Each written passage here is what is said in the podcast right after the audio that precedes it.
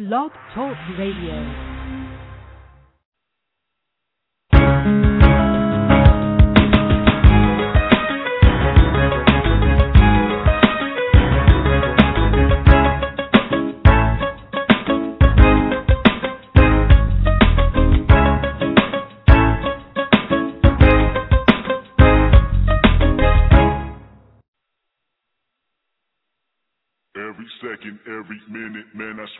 She can get it. Say if you a bad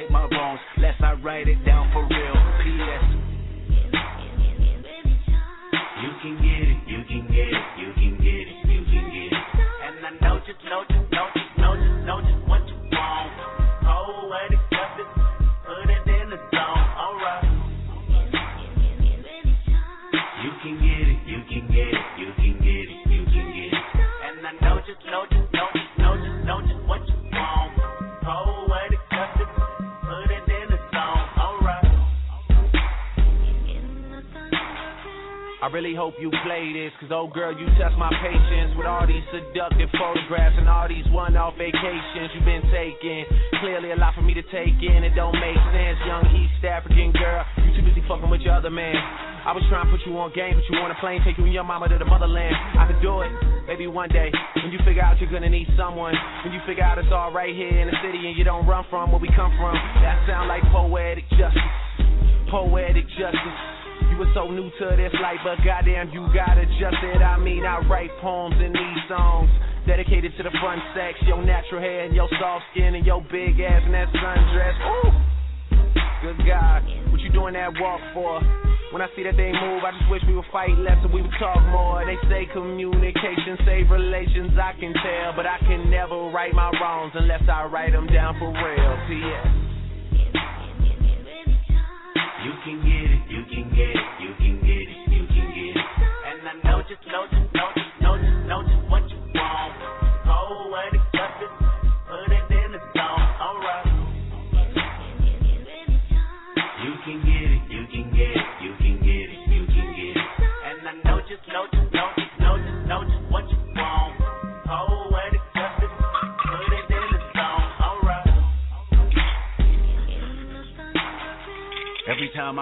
these words, they become a taboo.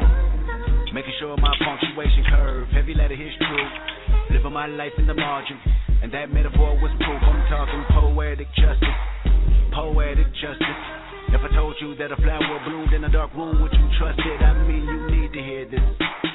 Love is not just a verb, it's you looking in the mirror. Love is not just a verb, it's you looking for it, maybe. Call me crazy, we can both be insane. A fatal attraction is common, and what we have common is pain. I mean, you need to hear this. Love is not just a verb, and I can see power steering. Sex drive when you swerve, I want that interference. It's coherent, I can hear it. Mm-hmm. That's your heartbeat. It either caught me or it caught me. Mm-hmm. Read slow and you'll find gold mines in these lines. Sincerely, yours truly. And right before you go blind, P.S. You can get it, you can get it, you can get it, you can get it. And I know just, know just, know just, know just, know just what you want. Poetic justice, put it in the song.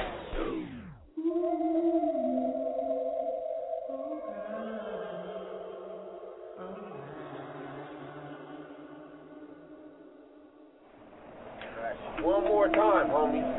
Where's you Hey, hey, hey, hey, hey, Where is actually, they this nigga over from? from Serene. Hey, you over here for from Serene, I don't care who this nigga over here from. He don't tell me where he's from. It's a rap. I'm sorry. Hold on, hold on, hold on, hold on. We're gonna do it like this, okay? I'm gonna tell you where I'm from, okay? You're gonna tell me where you from, okay? Or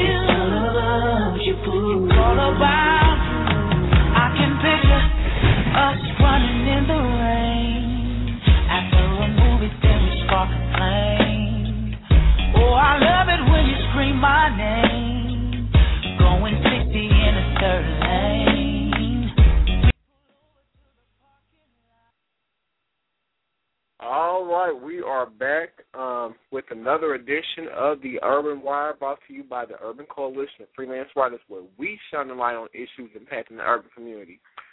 Tonight we have a jam-packed show. It's going to be a show where we're going to talk about something that, uh, something serious, um, and we're going to talk about the whole issue of race tonight. That's going to be the main theme of this show.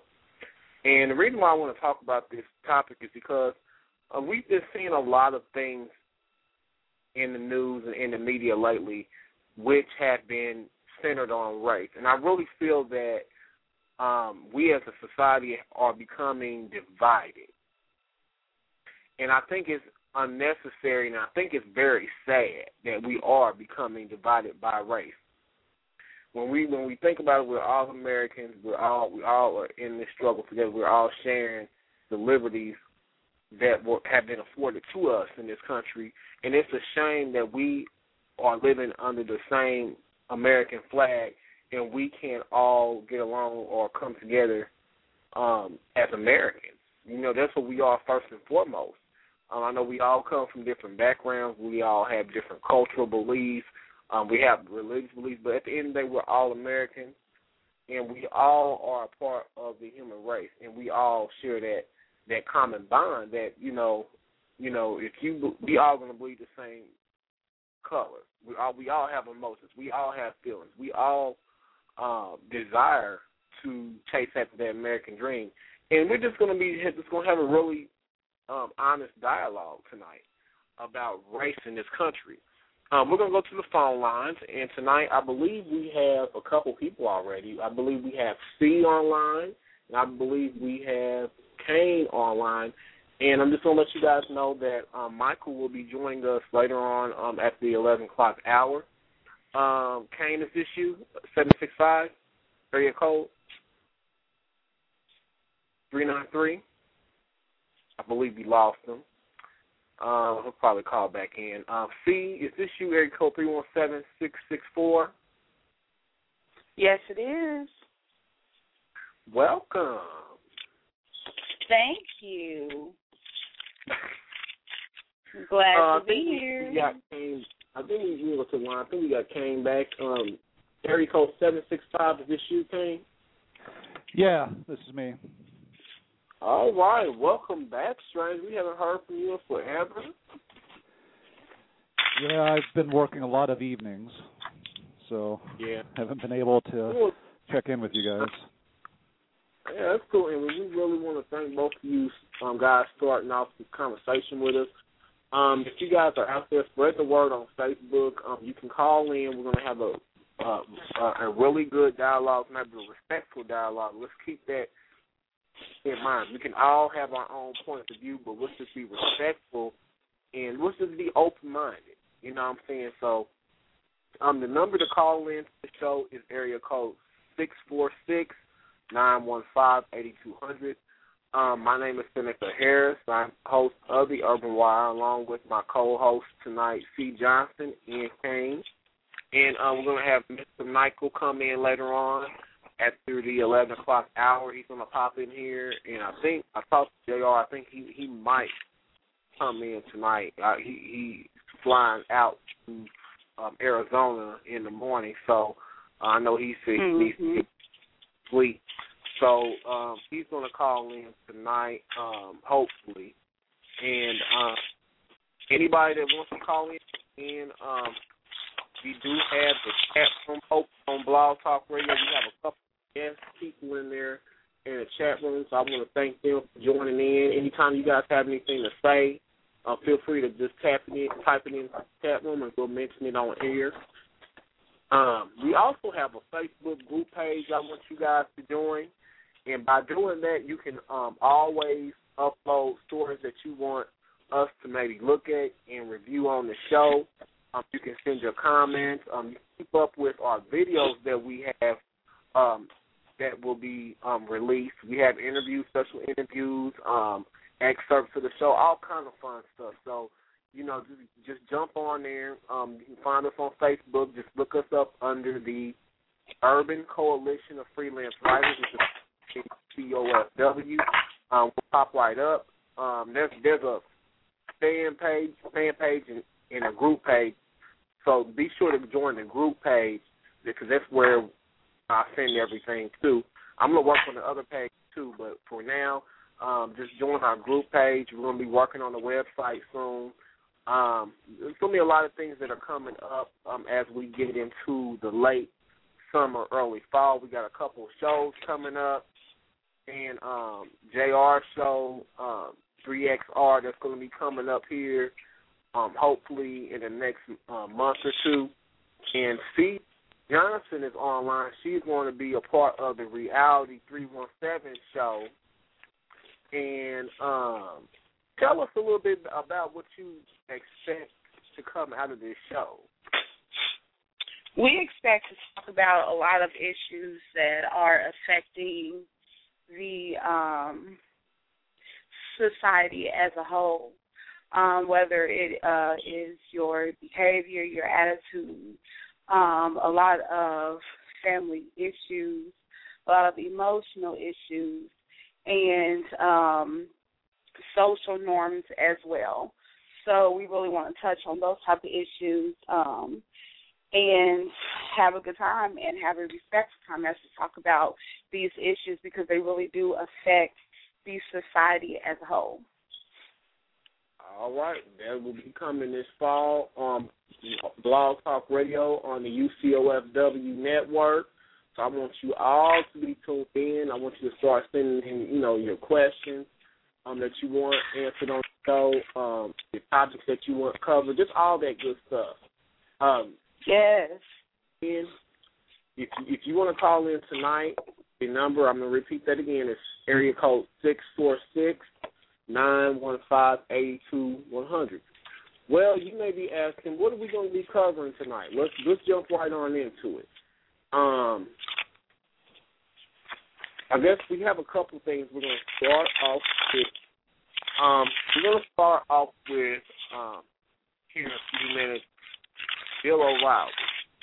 And Bill O'Reilly is at it again. I don't know why, you know, everybody's surprised, but he went on a rampage the other day. We're going to have a uh, commentary from the Young Turks that explains this about black community. And we have an article too that we're going to read from the Huffington Post that explains this in detail. Well, where he pretty much says that black people as a whole are responsible for their own problems and social ills as as a group of people.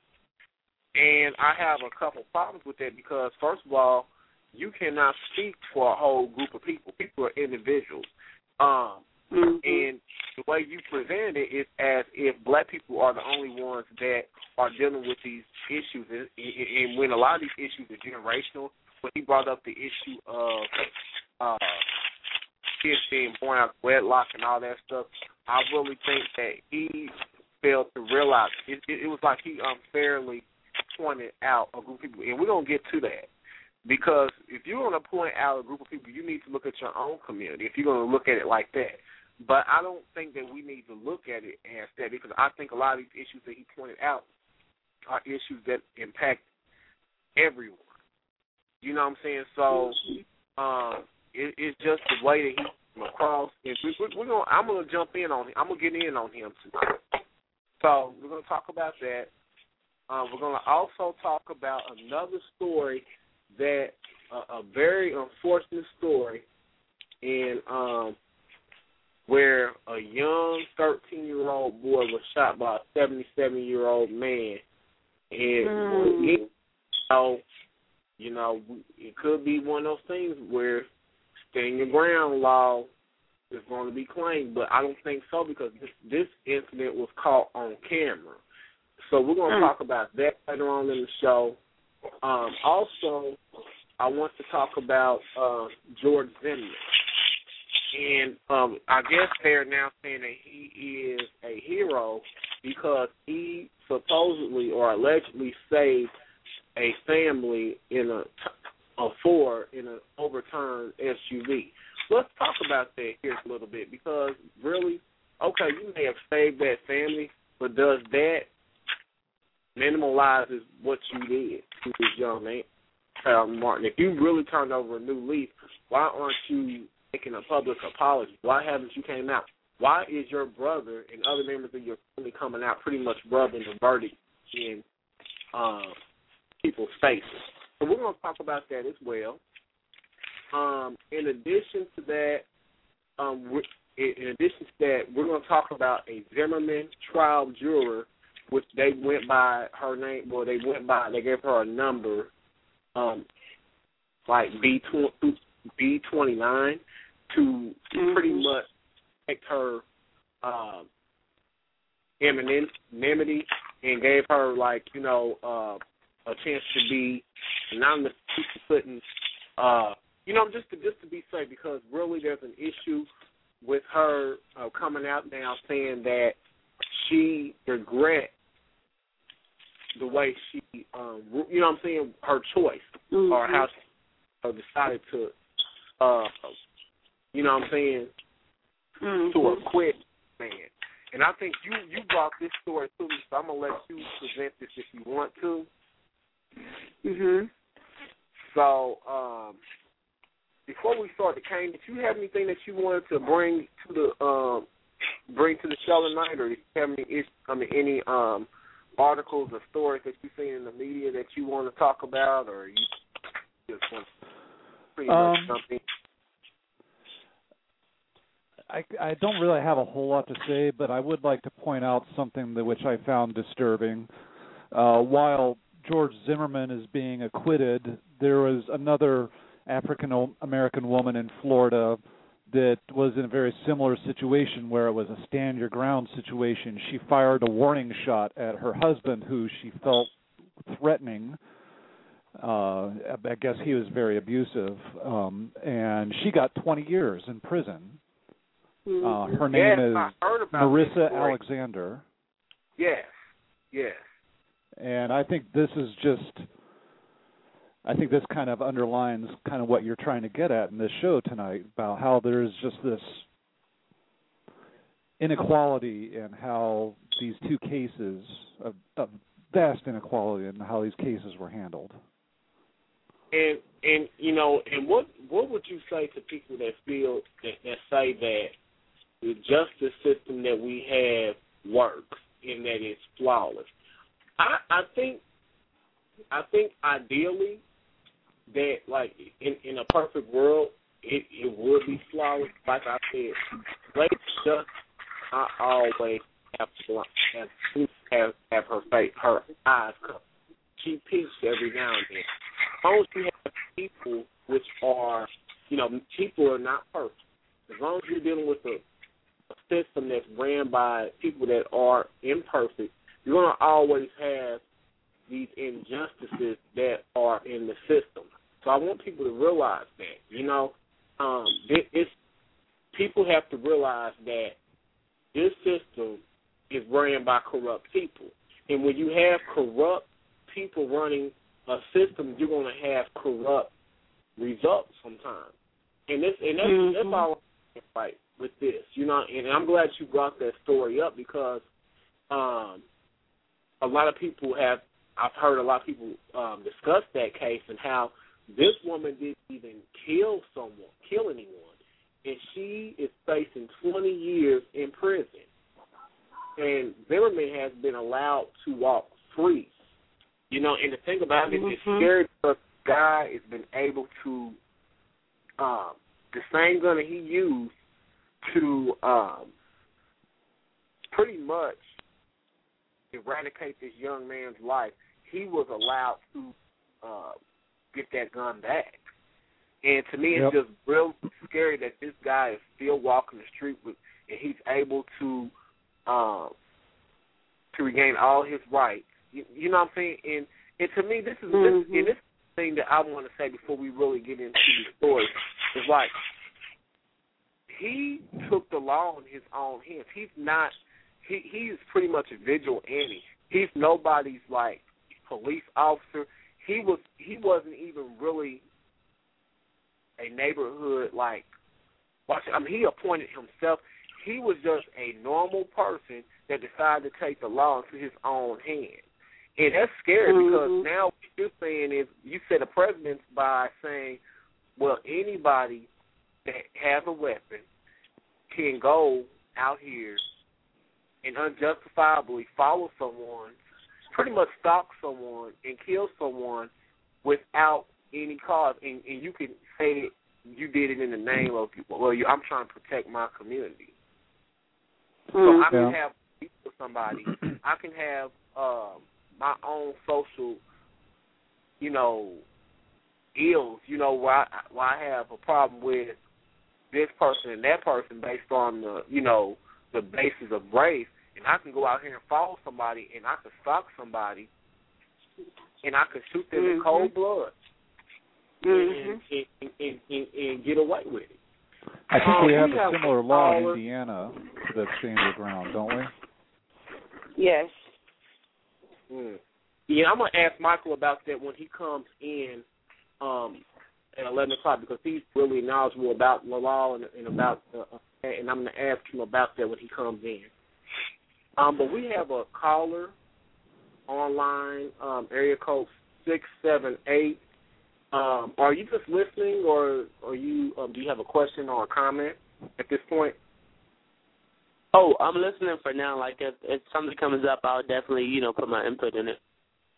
Okay, yeah, I just want to thank you. First of all, I just want to thank you. I know you. Um, I've never seen this number before, so I really want to thank you for supporting our show and calling in and just listening to us. And anytime you have anything to say, um, just feel free to um, jump in.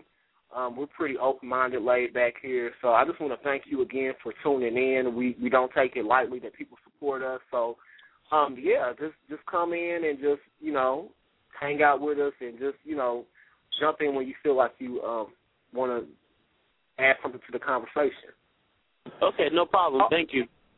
All right. Hey, uh, I'd like to say something that that really disturbed me about this whole case. Now, I didn't really follow the case um, as closely as you did, Senica, and, and maybe as closely as you did. Cie, um, I just, you know, kind of checked in, you know, you know, read the uh, news on the Yahoo uh, um, homepage and uh, whatever was on the Young Turks and whatnot.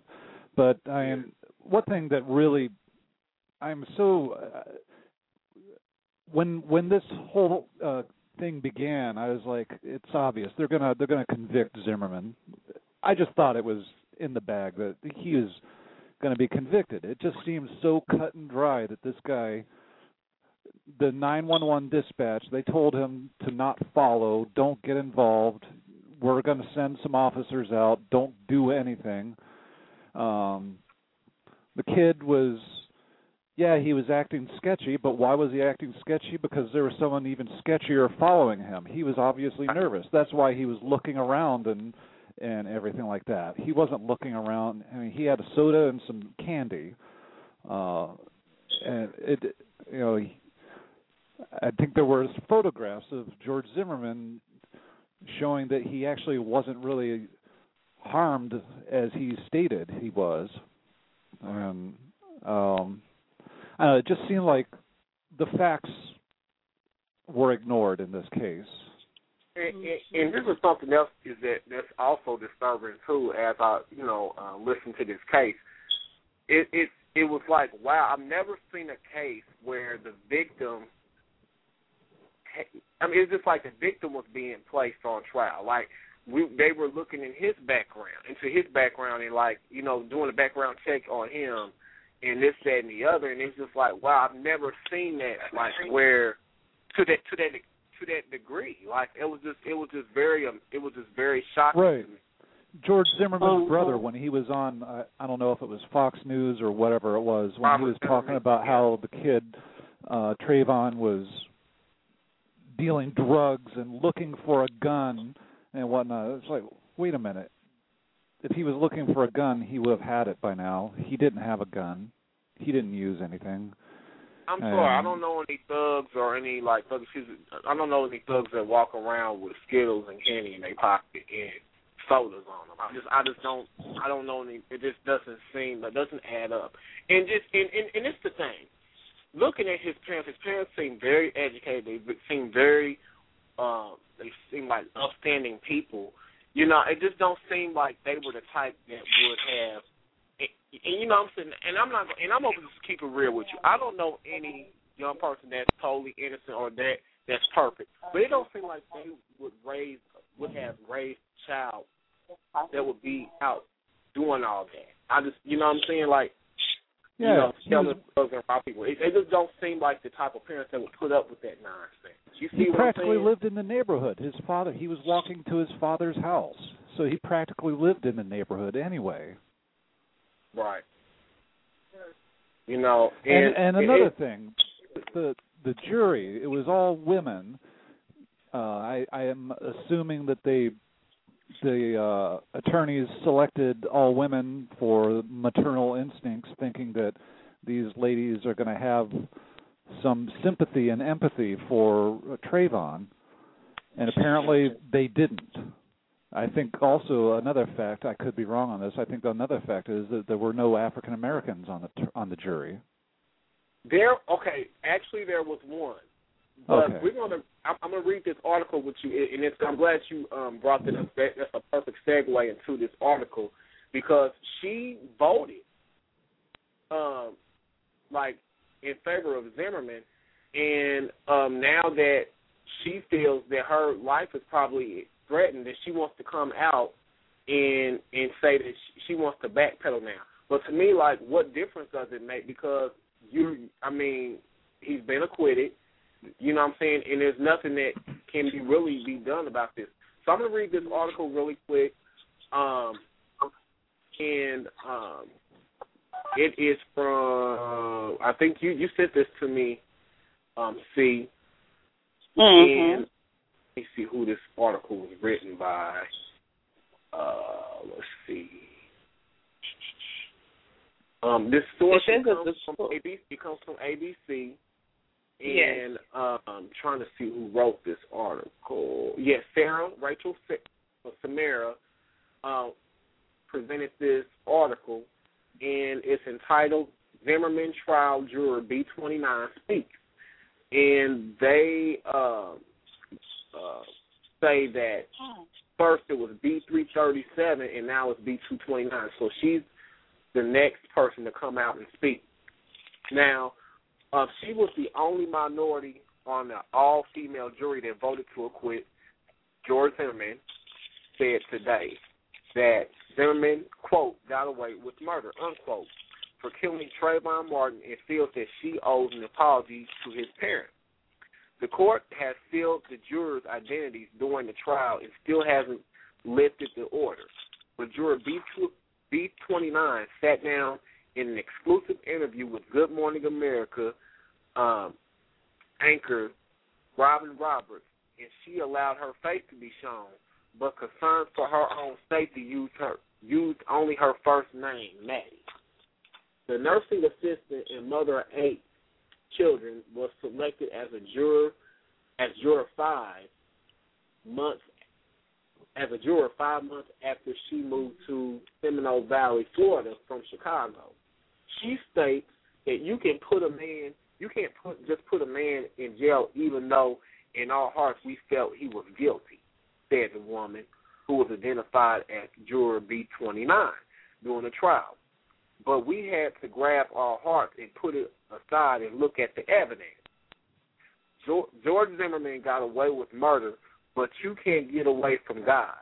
And at the end of the day, he's going to have a lot of questions and answers he has to deal with, Maddie said. But the law couldn't prove it. Okay, she just contradicted herself. Pretty much you said that he got away with murder, but now Do you see the contradiction in that, see? Hello? Because at that time she was the law. Sorry. yeah. Okay, so we'll, we'll continue. I was the juror that was going to give him the hung jury, and I fought to the end, she said. However, on the second day of deliberations, after spending nine hours discussing the evidence, Maddie said that she realized that there wasn't enough proof to convict Zimmerman of murder or manslaughter under Florida law. And I guess she goes on to state that's where I felt confused. Where if a person kills someone, then you get charged for it, Maddie said. But as the law was read to me, if you have no proof that he killed him intentionally, you can't say he's guilty. When asked by Roberts whether the case should have gone to trial, uh, she stated, and I'm talking about Maddie, she she stated, I don't think so. I felt this was a, a pub. Check this out. This is what she said. I don't think so. I think this is a publicity stunt. This whole court service thing to me was publicity. She said. As a mother, Maddie said that she had she has had trouble adjusting to life after after the verdict and has wrestled with whether she made the right decision. Um, I felt that I let a lot of people down, and I'm thinking to to myself, did I go the right way? Did I go the wrong way? She said. As much as we were trying to find this man guilty, they give you a booklet that basically tells you the truth. And the truth is that there was nothing that we could do about it, she said. I felt the verdict was already told. Maddie said that she has sympathy of, uh, for Martin's parents and believes she too will continue the crusade for justice if this had happened to her son. She said that she believes she owes Trayvon Martin's parents an apology because she feels like I let that that she has let them down. It is hard for me to sleep. It is hard for me to eat because I feel that I was forcibly included in Trayvon Martin's death. And as I carry him on my back, I'm hurting as much as Trayvon Martin's mother because there's no way that any mother should feel the pain, she said. So that's pretty much the um, interview from that juror. And to me, it's just it's really sad because I would I I would feel that you as a parent would sympathize with the plaintiffs, like the, the ones that had lost their son. And to me, that's that's the biggest thing. Like I I I I don't know how it is to lose a child. I don't have any children myself, but I can't imagine you know, and this this is this is how I'm looking at this whole situation. I'm I'm not even looking at it as a racial thing or anything. I'm just looking at like how would you feel as a parent that your child you, you wouldn't expect them like going out to the convenience store. You would never think in your wildest dreams, like especially you don't live in a neighborhood that's like really violent, and you don't live in a neighborhood. I mean, you live in a decent community. Who would think that your I mean, imagine getting that call saying that your child has been shot down for nothing. For nothing. I kind of wonder if maybe what, they. I'm sorry. Mm-hmm. Go ahead. I was just going to say, I kind of wonder if a case can't be made that um, I don't. I, I I am by no means a lawyer or an expert on law, but I'm just kind of wondering if maybe a mistrial couldn't be called because perhaps the attorneys did a crap job of explaining how the law works in this particular case with the you know um, George Williams and Trayvon and and and the stand your ground and everything. And it sounds like maybe that the attorneys didn't.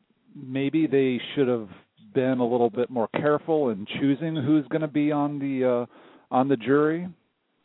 Yeah.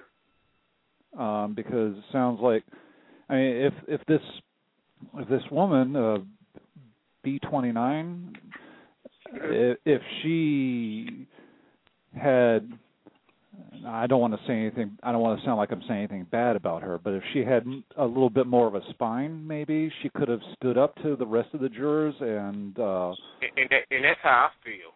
Yeah, I agree mm-hmm. with you. I agree that she she she was she had no backbone. She was spineless, and to me, it, it what makes me even that, that make, what makes me sick is she was she's a mother of eight children herself. So mm-hmm. you you know, I mean, feel what you feel. I mean, you know what I mean? Like, you know, people gonna vote or, you know, either in his favor or not. But my thing is like you pretty much allowed those people to hunt you. I was gonna well, call what, it like what mm-hmm. what is her reason for coming out now and saying, "Oh, I made a, a the wrong decision"? Is she trying to make herself feel better, or is she actually trying to make up for her what she feels is her bad wrong decision and get you know trying to support a federal case against uh, Zimmerman like is being discussed now in the news. Right. Well, if I could, well, if I could say this, um, I believe from the very beginning um, that she truly felt that he was guilty in the first place. But I guess she probably, and in my opinion, I believe she probably didn't want uh, to cause any problems per se. She wanted to be on one accord with the rest of the jurors. And I truly believe that from the very beginning, she probably felt that he was guilty, but she didn't want to, uh, quote unquote, stir up stir up any mess by um, really um, standing on that. So I guess she just went ahead and went with the majority and so now she's trying to come out because she is really feeling guilty about her decision. Well, Let me ask you uh, guys I, this. I hate to be harsh, you guys- but shame on her then. Yeah. Let me ask you guys this: Do you guys think that um there was there could have been some intimidation involved, like indirectly? Not, I mean, I'm not saying, but like, do you think there could have been some pressure like, or do you think she was just? I don't know. We we don't know. And with this yeah, we don't know. We can only Right. guess. But maybe as the only minority member of the jury, you know, Mhm. a jury full of women, but she's still the only African American woman. Maybe in the back of her mind, she was thinking, you know, I don't know what was said in in the jury room while they were having the recess and discussing the the the, the so-called facts. Um, maybe there was things said that intimidated her. I, like you said, Senica, we don't know. Uh, Exactly. Being the only minority woman on the on the uh, jury, she may well very have been in, intimidated.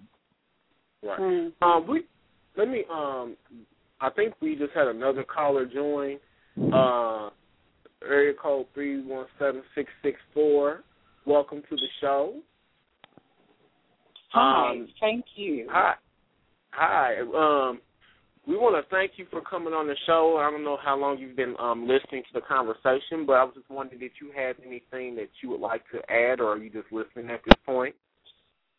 Uh, the, the bits and pieces I've uh, heard, uh, I know that you're talking about the uh, the juror uh, that was interviewed um, uh, on ABC, and I just want to say that uh, any juror, it doesn't matter what the color is, the nationality. It, that doesn't matter. It's the you're, you have a responsibility as a juror, and I do understand that there are a lot of things that uh, the you know the judge might tell jurors that uh, that you can't uh, use to you know to make your your determination or your comment decisions concerns. I know that, but you know we have to go back to that very first phone call that was made by Zimmerman. I when I was growing up as a child, I was I was raised up, and I am African American. My parents told me that when you you always obey the law, Mm-hmm. and at what point in time is it okay to go against the law? Zimmerman was told to stand down, to go home. He he refused to do that. At that moment, he took the law into his own hands. I, to me, that's a big issue here because Yeah. if he had done what he was told, that at that very moment, if he'd done what he was told, we wouldn't be here at this point. But Right. he took it upon himself to take the law in his own hand.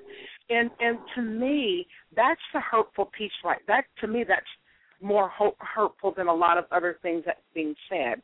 Because you can't disregard this piece.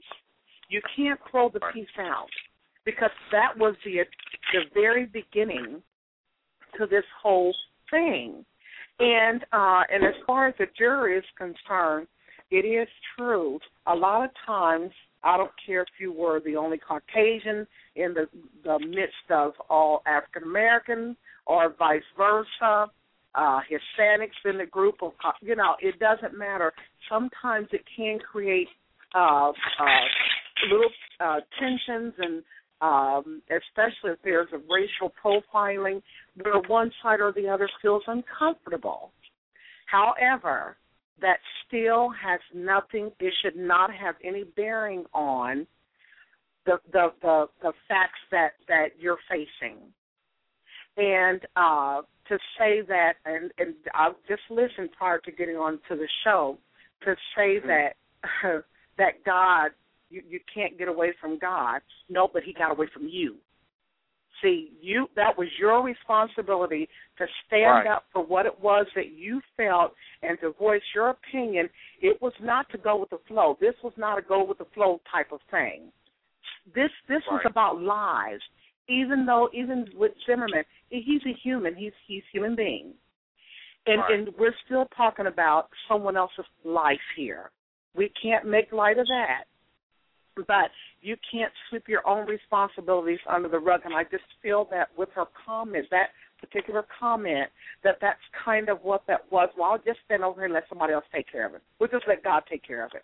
And that's just, um, she jumped to that really quickly. And of course, it's my opinion, but uh, I, I just, and I'm sure there are others that feel that way.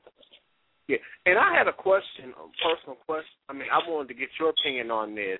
Um, do you think that pretty much, and, and, and you know, and I was discussing this um, with Cie.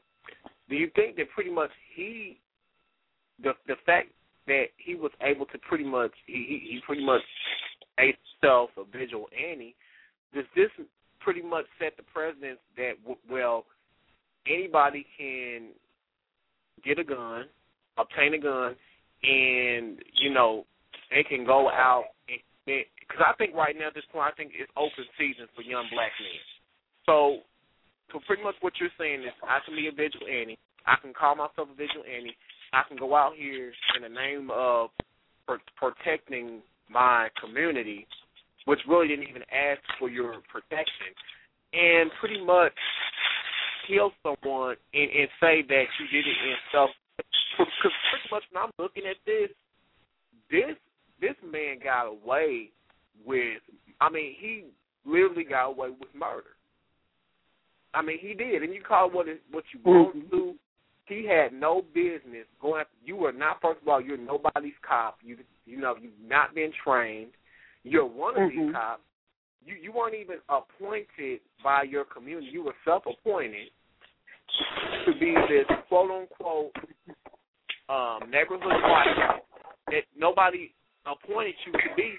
And like you pretty much said that, hey, I can go get my gun and I can kill somebody, and you pretty much got away with murder. Just call it what it But he diso- he disobeyed the law. exactly. He disobeyed a direct order from uh, of the law. And that is when you when it all when you turn back the clock, that's what he done. And and again, when you take matters into your own hands, you're responsible for what happens from that point forward. hmm And do you think that that that, that piece of uh, evidence, piece of the puzzle, was not stressed enough, or you know, people don't realize, you know, the import? Well, pretty much the um, how should I put this? I mean, they don't realize that that was a huge part of this whole case. Well, I wonder what did what did Zimmerman do to besides following Trayvon through the rain in the dark? What else did he do to provoke the confrontation? Because from what I understand, it, it doesn't sound like Trayvon was trying was out looking for a confrontation. He he went to the store to buy some candy and some soda, and then he was walking back to his dad's. You know, they were going to hang out and you know maybe play some games or watch TV or something. It sounded like he was just minding his own business. What did mm-hmm. Zimmerman do that provoked this and escalated it even further than just simply following the kid? He went after him. You know, he just blatantly just went after him. That Yeah, is and I would issue. imagine that by going after him, he was shouting, "Hey, you! Hey, what are you doing here?" You Mhm. maybe using the N word, uh, Mhm. shouting stuff Yeah, at him. and he did because it was stated in the actual fact that he did use that word. Yeah. And when you are approached by uh someone, and I mean you don't know this person, and yeah, today if someone's being we- hostile, we're in you're scary going to times. yourself. Right, and we're in scary times. So when someone approach, it doesn't matter what their size is. And it's of an evening, somebody approaches you. I mean, I've had other women approach me. You know, and I'm like, excuse me, but you're gonna have to step back a little bit. You know, because you don't know what's in the mind of the other person. So I can only imagine what the young man, and he was a child, 16 years old. You know, they don't they don't think like adults do. So his first thought was to be afraid. Right, His and first you thought know, was to be afraid of him. And you know, people flight. react differently when they're afraid, you know, and and um you know, I just remember, you know, being in situations like that. You know, people come up on you, and uh, even if it's somebody you know and they startle you, you Right. don't know the reaction sometimes that you'll have to those things. I, I would imagine that Trayvon, you know, you know, it was it was described in during the case that you know he was walking down the street and looking Mhm. around because he felt that he was being followed. He was scared, and when Zimmerman approached him finally and confronted him, he probably had a fright or flight reaction, and his reaction was fight. Um, Mhm. and you know he probably meant no meant no harm to Zimmerman, but he he was you know just trying to protect himself. You know maybe maybe just uh, a a punch or whatever, or maybe try to push Zimmerman away, and Zimmerman overreacted. And if he could do that, that meant that Zimmerman was too close. You know, there's such thing as invading someone's space. And if he got, and I, I said the same thing you just said, if he was able to touch Zimmerman, then he was too close. And if he was following him from the rear, and Zimmerman was in the rear of Trayvon, what he said happened, I could see if Trayvon, you know, turned around like you said, he was startled, he turned around. I could see that. The young man, mean, you know, it was he was it was wrong. We could talk about it all day. We could throw all kind of scenarios up. Bottom line is, is that Zimmerman disobeyed the law. He Yeah, that's what I- disobeyed the direct order of, of law, you know, law enforcement, and That's he what took I said matters earlier, into his own yeah. hand. Mhm. And, Everything and I I've heard so far has been like when when this whole as I said earlier, everything I've heard was this is in the bag. Zimmerman is guilty. He's going to get convicted of at least manslaughter, but it just seems like But I The didn't facts think were that ignored. because I there, I didn't think that, and the reason why why not is because the bits and pieces of um, the the court proceedings that I was able to hear, they never focused. I only saw one time where they really where they went back and they addressed the um, the telephone call. I'm sure they probably did at other times but they didn't spend any time on it. And and that was to me that was the most crucial piece to the, this whole thing. You know, it's, You guys- it's there. I'm sorry, go ahead. No, go ahead. I was just going to say, do you guys think that maybe there was some kind of uh lobbying going on by uh groups like the NRA and other uh similarly related groups that want to protect gun rights and uh that may have had an influence on this? Do you think maybe this is just a paranoid conspiracy Well- thing, but I, I kind of wonder. Well, this this is my this is this is my opinion. Um, they're gonna want to protect the rights. It, and see, if the NRA was really objective in this whole situation, let's let's hear them come out and say we're we're about um, everybody having equal gun rights. You're not gonna hear them a- um, advocating uh, black young black men now um, or uh, black Mhm. males now having that same right and, and owning guns to protect themselves. That's the last thing they want. Well, look at what happened with Marissa Alexander. She was protecting herself against a, an abusive husband and just fired a, a, a warning shot. She's 20 years in prison now. And she's the one that they used to make an example of uh of having firearms. She would be the one that they use. I don't think.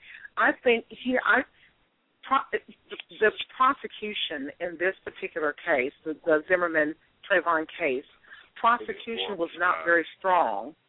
Yeah, they And Yeah, that's what I was As a- suggesting earlier is that they did not do a very good job in uh no, selecting jury I mean, this case was a dead Right. giveaway. This case, this this case, this, this, this I mean, and I, it almost makes me wonder: did they purposely drop the ball like this on a high profile case of this nature? I mean, this case was just a give me, a give me case. They they could have just took Mhm. this and they could have let him have it. I'm just gonna keep it 100. But if you listen to if you listen to the prosecution, I mean uh, the the prosecutors, if you listen to to them as they were presenting um, their their their uh, their area, um, you could you you could tell how weak it was. I don't. I think they were misled. I I do believe in my heart of hearts they were misled, but that goes back to what I said about the juror. They had a responsibility to do what was right. And sometimes when things are heated the way that they were in this particular case, we tend to not look at what's what's most important. I, I they, and so they missed a lot of opportunity. They did. They missed a lot of things that were so crucial to this piece. And I just believe that um, had they not uh, missed these particular areas, that they would have uh, the outcome would have been different. I can't predict what the outcome would have been, but I'm saying I believe that it would have been a lot different, and, and I think that a lot of people would not have been so hard on uh, the fact that the prosecutors uh, did not um, hone in on. And I've even heard uh, some of the commentators talk about it. You know how they they just failed to uh, to even uh, go into detail about some of these other uh, these areas. And it is so important because we're we're talking about law. Then, you know, we're, we're talking about law. Anytime you you disobey uh, law enforcement, you're committing a crime when you do that. And Right. if there's a reason, and there's a reason why you don't want to do that. There's a reason for that, and that's because the law says that you can't do that, and this is what's going to happen to you if you do. And so that's why I, I just I'm just I would love to know what the prosecutors were. I I just I would love to know what they were thinking about that one piece. I, I really would, and and uh, you know, I and I you know a lot of people are saying a lot of uh, of nasty things, and I think that what we're saying tonight it's really wholesome things. Uh, and, and the conversation is the the way that we're having a conversation is the way that it should be um, elsewhere, and it's so sad um, that uh, that it can't be that way because they just to me it adds fuel to the fire. Uh, so I just you know look for more positive um, and constructive conversations such as this one. So, do you guys think that there's going to be a federal case uh, opened up? Absolutely. I would ask you guys that. Do you think that um, this case has the potential of uh, going federally? Because I know people. I know they were saying how at one point I think they were saying Obama um, was looking to uh, take over this case. Mhm. Does anybody think so? Um, Oh, yeah. I don't think I Obama's going to do anything. I think he's going to just turn it over to his advisors and let them make a decision. Yeah. Like he always does. Yeah, I agree. Yeah, Exactly. I'm, I'm just gonna keep it real. I mean, you know, I mean, I, I, you know me. I, you know, I, I'm a huge Obama fan, but I'm gonna, I'm gonna call it like I see it. I, Yeah. I think that, you know, you know, it, it is what it is. And, and I'm just gonna be honest with you. I understand what he. I mean, I understand he had good intentions when he says, you know, I look at a look at Trayvon. If I had a son, he would look like Trayvon. But I think you as a president, I think he should. I think he should have remained more neutral. You know what I'm saying? With you being a leader of every, I think he should have remained more neutral. I think he shouldn't have went that far. But you know, like like, like College just said, you know, as always, he's just gonna hand over to his advisor. Because I mean, I'm just gonna keep it real with you. Obama has been trying to appease both sides too long. Instead of getting in there and being progressive and getting in there and, and doing what you're supposed to, you you're so worried about what the other side is thinking and what they're going to do. You know, they they don't care about what what the Democrats are going to do or what they say or what they think. If they have an agenda, they're going to get that agenda passed, and, and they don't care who's in with it. You know, so I, I that, that's just my opinion. That's my opinion. Mhm. You know, I agree. I think you should definitely um stay neutral with the situation and kind of let the uh state do what they had to do. You know what I mean? And um Right. just you know push people to be more proactive. But getting personally involved and taking sides, you know, it can definitely send the the wrong messages. You know what I'm saying? Like because to a degree, you you know. Maybe people will will be afraid to defend themselves. You know what I mean? Maybe they don't want to. You know, somebody can have a situation where you know they may have to use force against somebody, and maybe they won't feel comfortable knowing that everybody's so against it. You know, like having all that.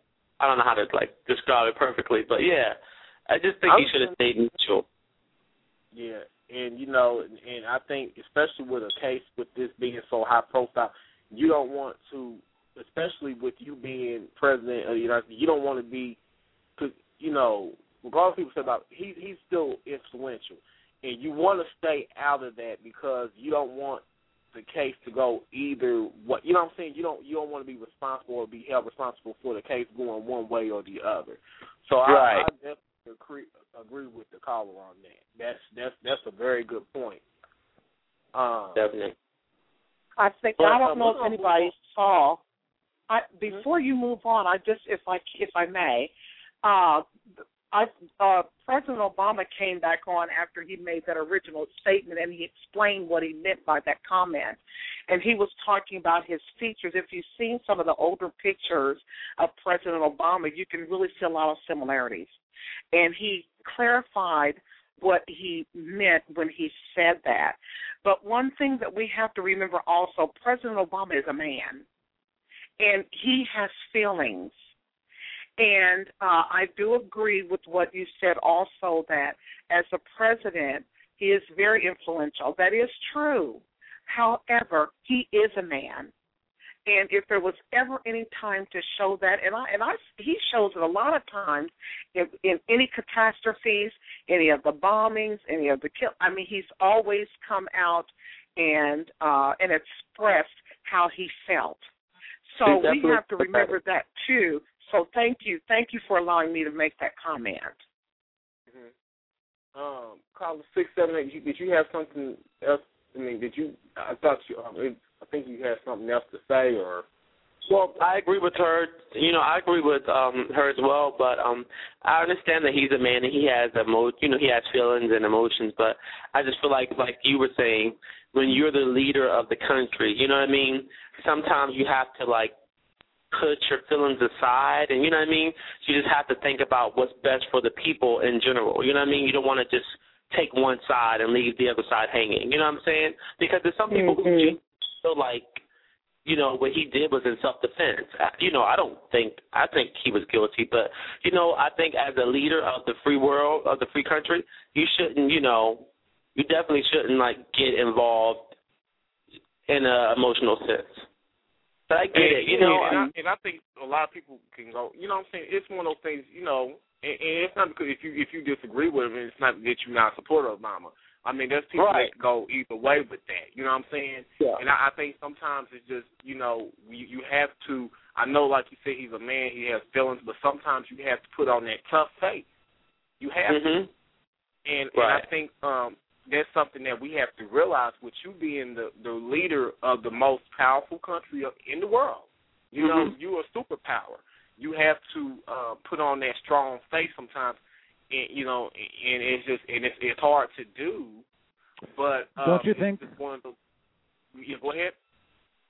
I was just going to say, um, don't you think, as America's first African American president, he might feel a duty to stand up for the African Americans in our society and uh, make a statement like that? But I think when you take this thing, what you're saying too, I, I, I, I, like I said, I see both sides of the issue, but we don't want to get in, in, in, in, in that's why you got to kind of walk a fine line because you don't want to ever get in a position to where, okay, you you, you got to, and I'm just gonna keep it real. You have to realize that Obama is just not the president for black people, and I know I know he's in there, and I know he should be making. Uh, changes for the people. But see, you don't want to get into it that get into that. You you walk in a fine line. You don't want to get into that position to where people start to, oh, you're just for the black people. We are, and, and let's just keep it real. You know, Obama got in because of you know the votes of everybody. So the thing is, he has to walk that fine line, and I, and I can kind of see where you know I can see both sides of the issue. It's one of those things. I, I have a strong thing to where you know he should have remained kind of neutral, but still at the same time, I, I I can see what what you know other people who are on the other side of the issue how they feel about it. You know what I'm saying? So it's one of those things. He has with him being the first black president, he he has to really walk that fine line. And, yeah, and, but you at know, the same time, it's, also. It's, there was the whole thing with uh Sandy Hook with uh and the whole gun gun control debate. So there you have to factor that in also. Right. Right. Um, I think we just had Michael join the line six six three yeah, eight one two six six three. Is this you? Yeah, it's me. Yes. So um we um we've just been discussing and we're about to um change shift gears here and get on um this Bill O'Reilly um situation. But we've just been discussing the whole entire um, um, Zimmerman trial. I mean, the verdict, and um, I guess one of the jurors came out, and, and, and she was she was like one of the only minorities that was on the um, who was a juror, and I guess um, she came out on Good Morning America and said how she kind of regrets pretty much not having a backbone, and you know which led to the acquittal of Zimmerman. But to me, like we were saying, like what difference does that make now? Because this man has been acquitted. You know, and and, and you, being a juror, like like like the caller just said, like um I believe she um got off, but um she was saying how this is not a time for you to go. This is not a go with the flow thing. You have to vote from your heart or vote from your conscience. You see what I'm saying? Yeah, that's what it was so, supposed to be when she was on the jury. Yeah. So, what do you feel about the whole entire um, acquittal of George Zimmerman? Like, um, what's your personal opinion about this? Because I know we haven't had an official statement from you yet about the whole I, situation. I'm really kind of shocked because I didn't.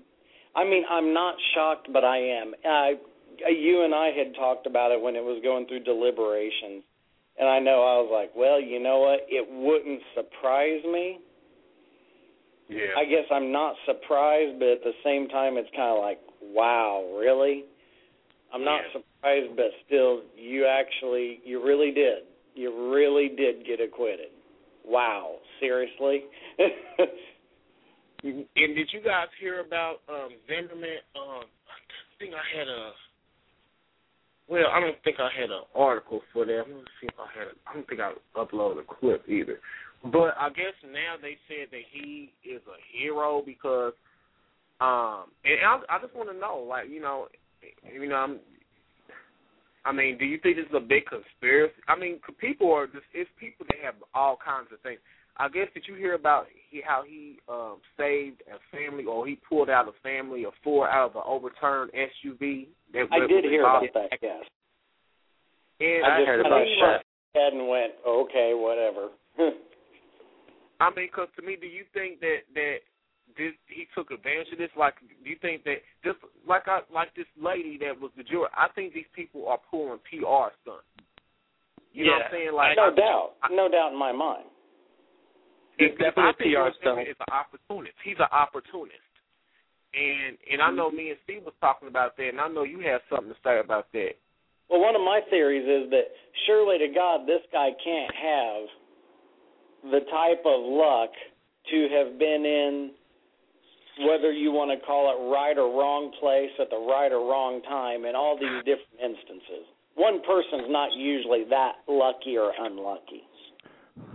so he was looking for I people need to take him drowning. with me when I go get the lottery. I pull a lottery damn ticket. That's why I, I, I need. Got it exactly. I mean, and shit, besides, I, I'll have them pull me a damn scratch off ticket. Yeah, Okay. and looking at it from an emergency services perspective, you don't pull people out of freaking wrecked cars. That's how you do spinal damage, and that's how you put people in wheelchairs. You wait. Yeah, you call the police and you wait. Yeah, you let the Hey, profession. This is a question I wanted to wait Uh, on you to get. well, well, we all mine, know 'cause that he doesn't take no to that. He doesn't. He doesn't listen to those police orders. Yeah, exactly. So let me, Mike. I wanted to ask you this because now that you're online, 'cause we we brought this up earlier. Um, I think what was the question I was going to ask you? I was going to ask you, um, from a law. I mean, with you being in, in well, you know, in law enforcement, uh, do you think that he was wrong for not obeying the the orders of uh, emergency services when they told him do not follow this young boy? Absolutely. And I think that that is exactly what's going to hang him in the civil suit. Because in the civil suit, they're going to argue. Because when you look at the criminal element, criminal elements are weighed totally differently than civil elements. And when you look at the civil elements, that's what's going to hang him right there. Because there's going to be like, well, was there an opportunity for you to have kept this from happening? Was there an opportunity that if you had done this differently and were you given the opportunity to do it differently? And he was, because the dispatcher clearly told him on the phone, do not keep following this guy. Stop. Hmm. And he disobeyed the direct order of him. So, you know, you know, these dispatchers are trained to tell you these things for a reason. And when that that tape's going to go to court, and I think that will be probably one of the number one things that will hang in the civil court. And be like, listen, you screwed up. They told you not to. You did. Pay up. Right. Um. Yeah. And um. That's pretty much. I wanted to ask you. It was another question I had, but I'm gonna, if I remember, I'm gonna ask you that. But I just want you to give like a legal uh, point of view of that uh, particular situation.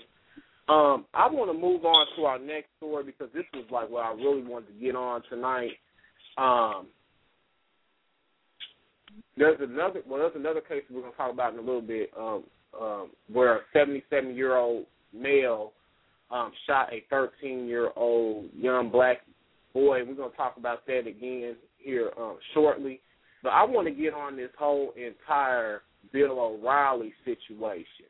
And I don't know, and those of you that follow me on Facebook, you you know what I'm talking about because I posted the uh, the commentary from the Young Turks up that pretty much outlines this whole situation, and pretty much um, Zimmerman um, claims that the problems of the black community are solely because of the black community, and pretty much um, I think in this clip well, I got another clip where um, Tavis Smiley lays into him, but this is a commentary from the Young Turks. We're gonna come back and discuss this. I'm not gonna play the whole commentary, but I just want you guys to get um, a feel of what we're going to be talking about.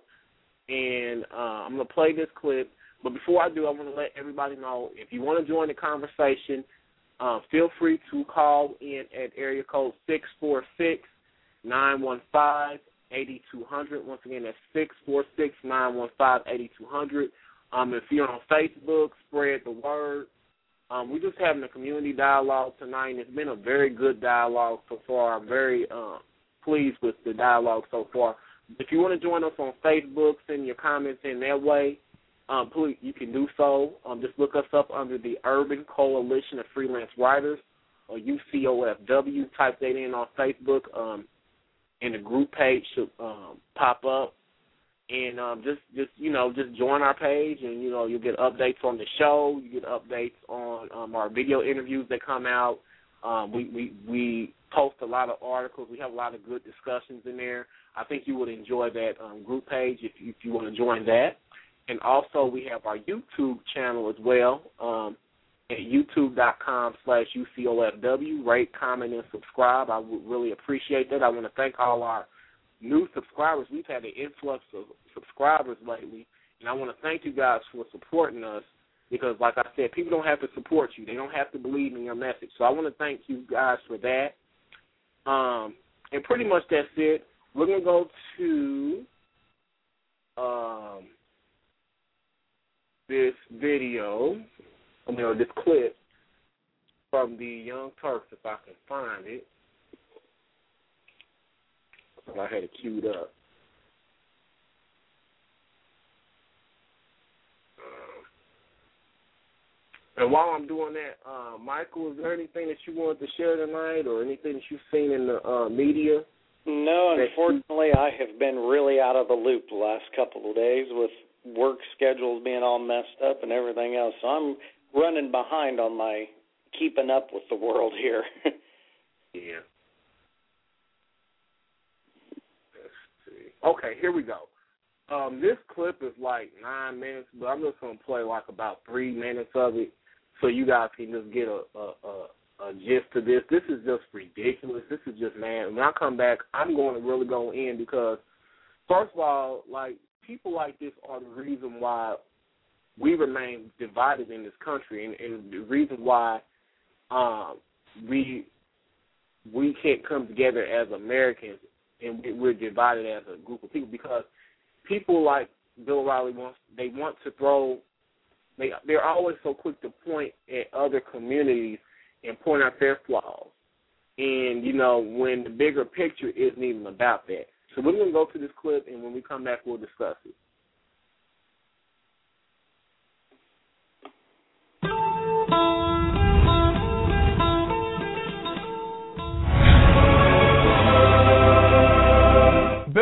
O'Reilly is going to take on President Obama, and I'm going to take on Bill O'Reilly. Uh, he's addressing President Obama's uh, speech on race on Friday. Uh, O'Reilly's back on Monday, and he's going to let the president have it. He's glad he talked about race, but he claims he's got everything wrong because, of course, Bill O'Reilly has black people figured out much better than President Obama. So let's hear. Young black men commit homicides at a rate 10 times greater than whites and Hispanics combined. When presented with damning evidence like that, and like the mini Holocaust in Chicago, where hundreds of African Americans are murdered each year, the civil rights industry looks the other way or makes excuses. They blame guns, poor education, lack of jobs. Rarely do they define the problem accurately. So here it is. The reason there is so much violence and chaos in the black precincts is the disintegration of the African American family. Right now, about 73% of all black babies are born out of wedlock. That drives poverty. And the lack of involved fathers leads to young boys growing up resentful and unsupervised. When was the last time you saw a public service ad telling young black girls to avoid becoming pregnant? Has President Obama done such an ad? How about Jackson or Sharpton? Has the Congressional Black Caucus demanded an ad like that? How about the PC pundits who work for NBC News? White people don't force black people to have babies out of wedlock. That's a personal decision a decision that has devastated millions of children and led to disaster both socially and economically. So, raised without much structure, young black men often reject education and gravitate towards the street culture, drugs, hustling, gangs. Nobody forces them to do that. Again, it is a personal decision. First of all, stop pretending that you care about black people they always bring it up in the context of like, oh, there's so much black on black crime, and God, you know, I, the victims are black, and I'm the one looking out for them. No, you're not. All you want to do, and it screams through that whole piece, is you want to blame black people. You, they've created a Holocaust, a mini Holocaust in Chicago. Look, we've covered Chicago on the show many times, and it's a disaster what's happening. It's not a Holocaust. There's way too much gun violence in Chicago but it isn't black people holocausting their own people, etc. When he uh, talks about how, oh my God, there's no ads at all uh, talking about how young black uh, girls shouldn't get pregnant. That's not true. We covered the ads on the show, and there were some controversial ads about how don't get pregnant, what happens to the kid if you wind up getting pregnant, etc. So it's just not true as usual with Bill O'Reilly. He says, how come President Obama isn't doing that ad? Really? President Obama is going to do an ad about, hey, don't get pregnant. Is he going to do every public service announcement in the country? It's absurd. What does o- O'Reilly actually want to do? He wants to blame black people for every part of the problem. It's your personal decision. It's your fault. And the people that didn't fix it are President Obama, Al Sharpton, Jesse Jackson. It's their fault for not fixing it. And he literally says in the middle there, uh, don't blame white people. Now, look, are there 73% of uh, blacks being uh, kids now being born out of wedlock? Yes, that's true. Do you know that for under the age of 30, for all races, now the majority of kids are born out of wedlock? It's not just a black issue. It's a more of a generational issue than anything else. It does have some societal consequences, and I don't begrudge the conservatives talking about that at all. That's a perfectly fair conservative point to make, whether you agree with it or don't, as to whether it's the real root cause of it. But he doesn't mention all of the races. He doesn't mention uh, this generational divide on that issue, this cultural divide on that issue between older people and younger people. It's like, oh, black people. And now, and when it comes to crime, he talks about how black people commit more crime.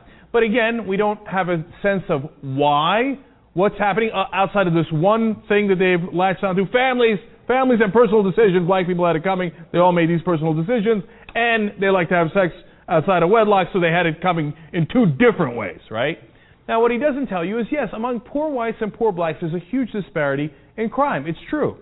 Now, when you go to other uh, societal uh, uh, stratification issues, when you go to upper class blacks and upper class whites, And by that we simply mean the income brackets. Is there a difference? Well, if it's as these guys seem to imply, you know, blacks, you know, they like to have kids out of wedlock, they have cultural is- issues, they have personal issues. Well, then then rich blacks should commit more crimes, et cetera, et cetera, than white blacks. But they don't. Well, how about middle class blacks? You say, well, the rich doesn't count. They're all rich. They don't have to commit crimes. Or they commit white collar crimes and get away with it. Right? The middle class, no difference in crime between African Americans and whites. No difference. So why is there a difference among poorer Americans? It's mainly an issue of how you live, where you live. Do you live in a pocket of opportunity? Do you live in a pocket of, of poverty? So, for example, even if you're poor in Seattle, you have a chance of moving up the ladder more than if you're in middle class in Atlanta. Isn't that amazing? Isn't that really interesting? And in fact, when you study it, and professors and, and, and people who do this for a living have actually studied it, unlike Bill O'Reilly, who's like, I got this thing figured out. I know the street culture. These blacks, they like the rap music and all that, and they like to have sex out of wedlock. I figured it out, right? No, you didn't figure anything out. When they study, they find out that poor whites are more spread out, whereas poor blacks are concentrated in certain areas that makes a vicious cycle of poverty and crime. So there's actually a way to fix it. And it isn't by blaming black people, it's by being proactive and having the government make the right decisions. And by the way, if you took a conservative angle on this, there's a perfect, perfectly legitimate one.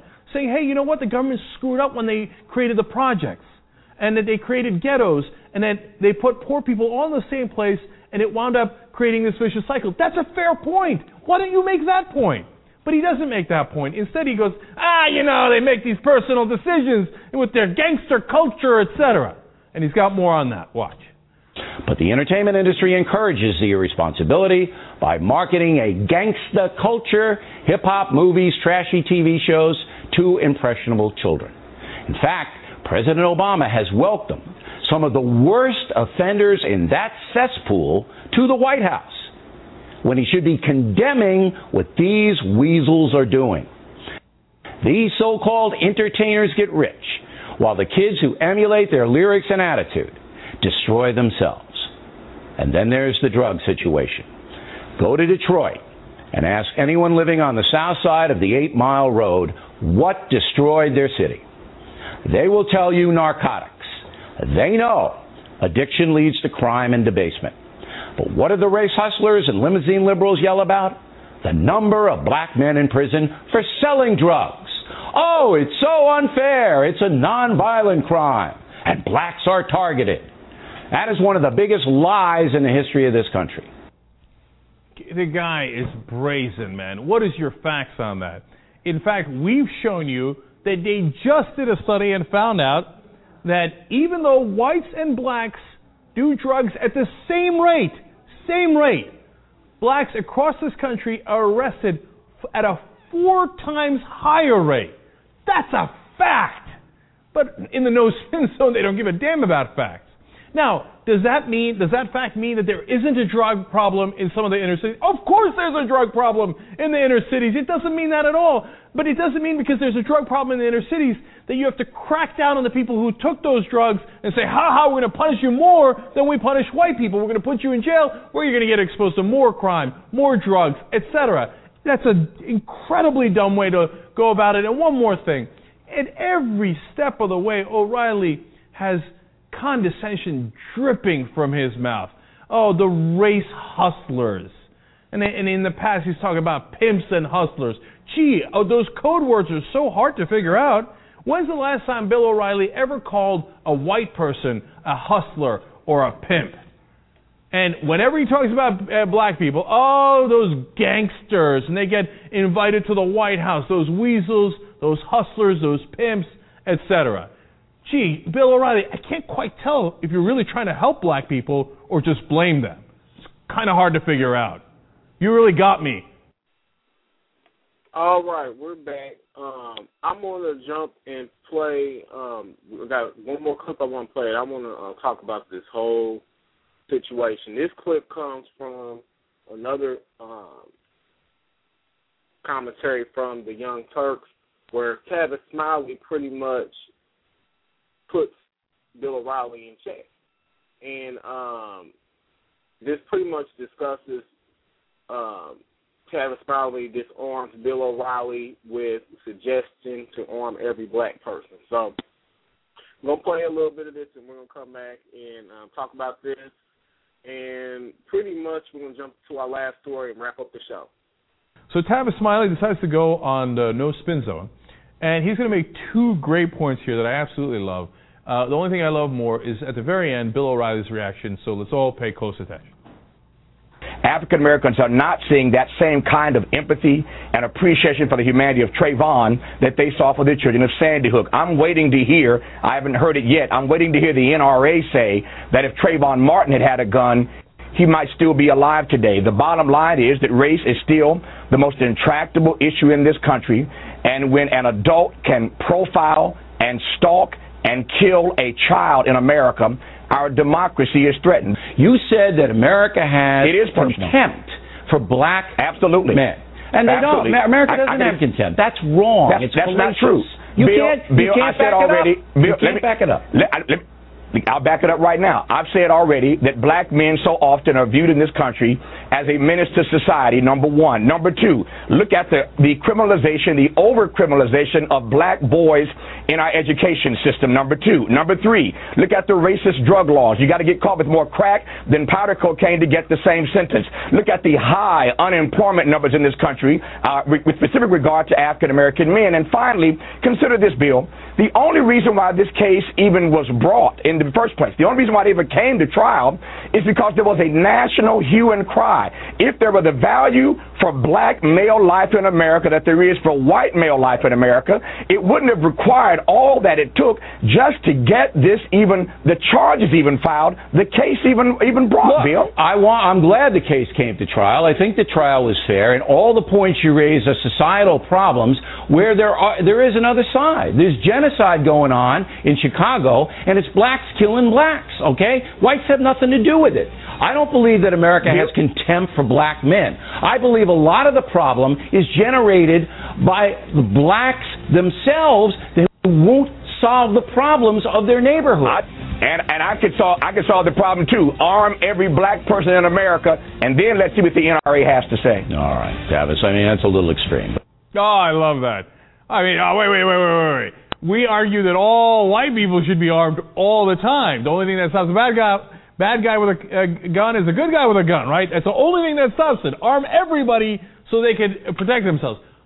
Oh wait, we didn't mean black people. I mean that's that's a little extreme. No, hey, don't be crazy, dog. Okay. I mean, I didn't mean black men. That's that's crazy talk. You know how they are.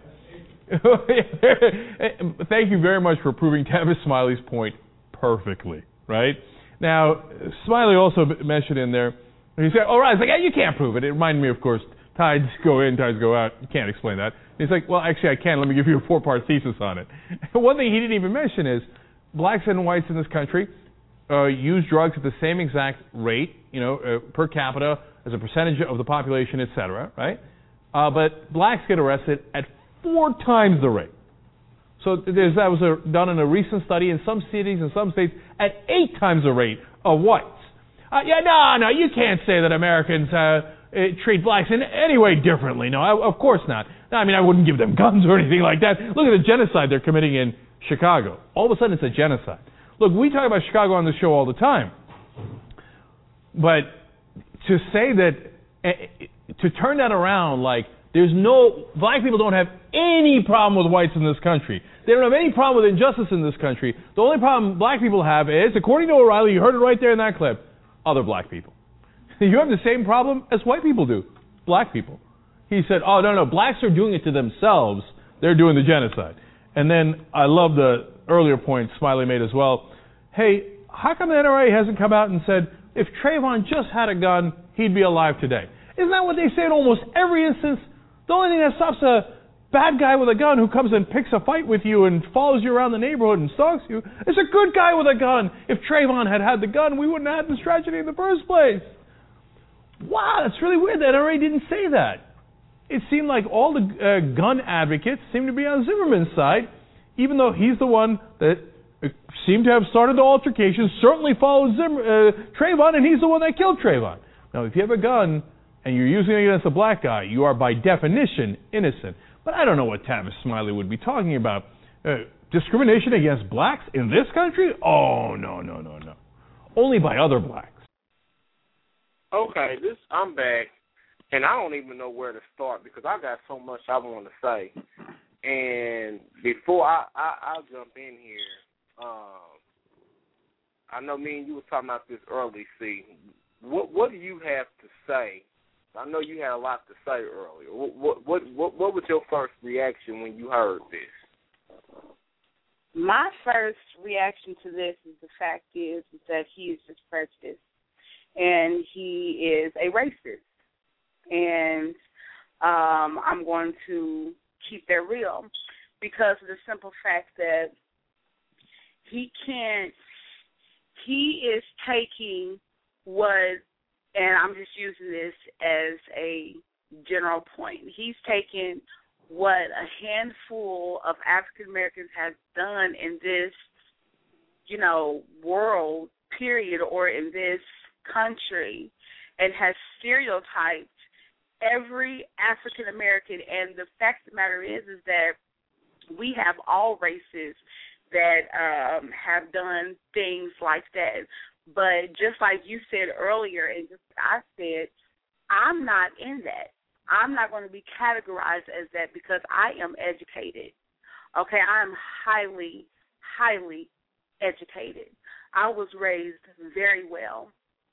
So um I'm not I'm not really even going to say that I even fit in that category, but for him to sit there and to say that just basically means that he is a racist and he really is, and he is absolutely prejudiced, and and he has no right to even say that.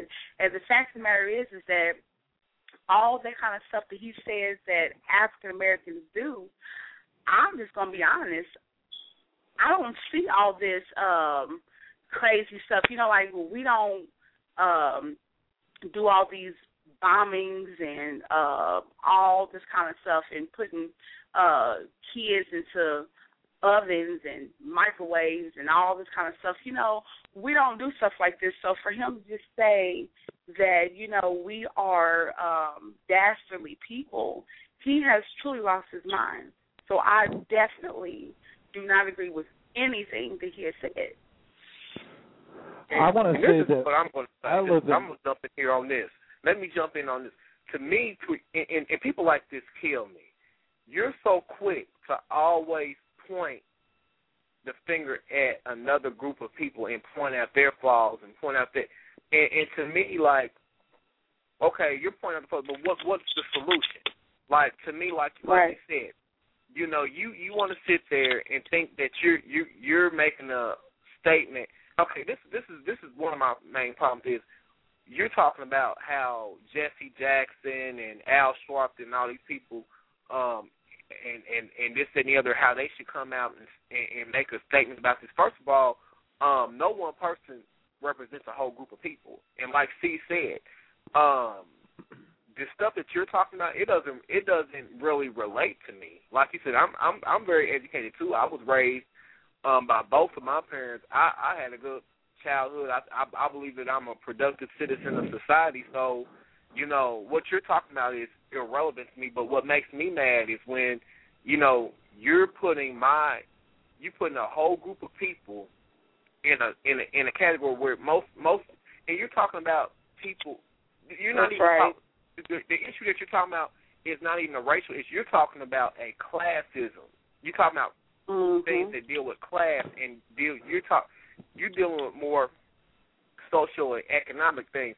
But see, you don't want to look at it like this, and that is why this country remains dis- divided because of ignorant, um, ill-informed people such as this this idiot or this clown.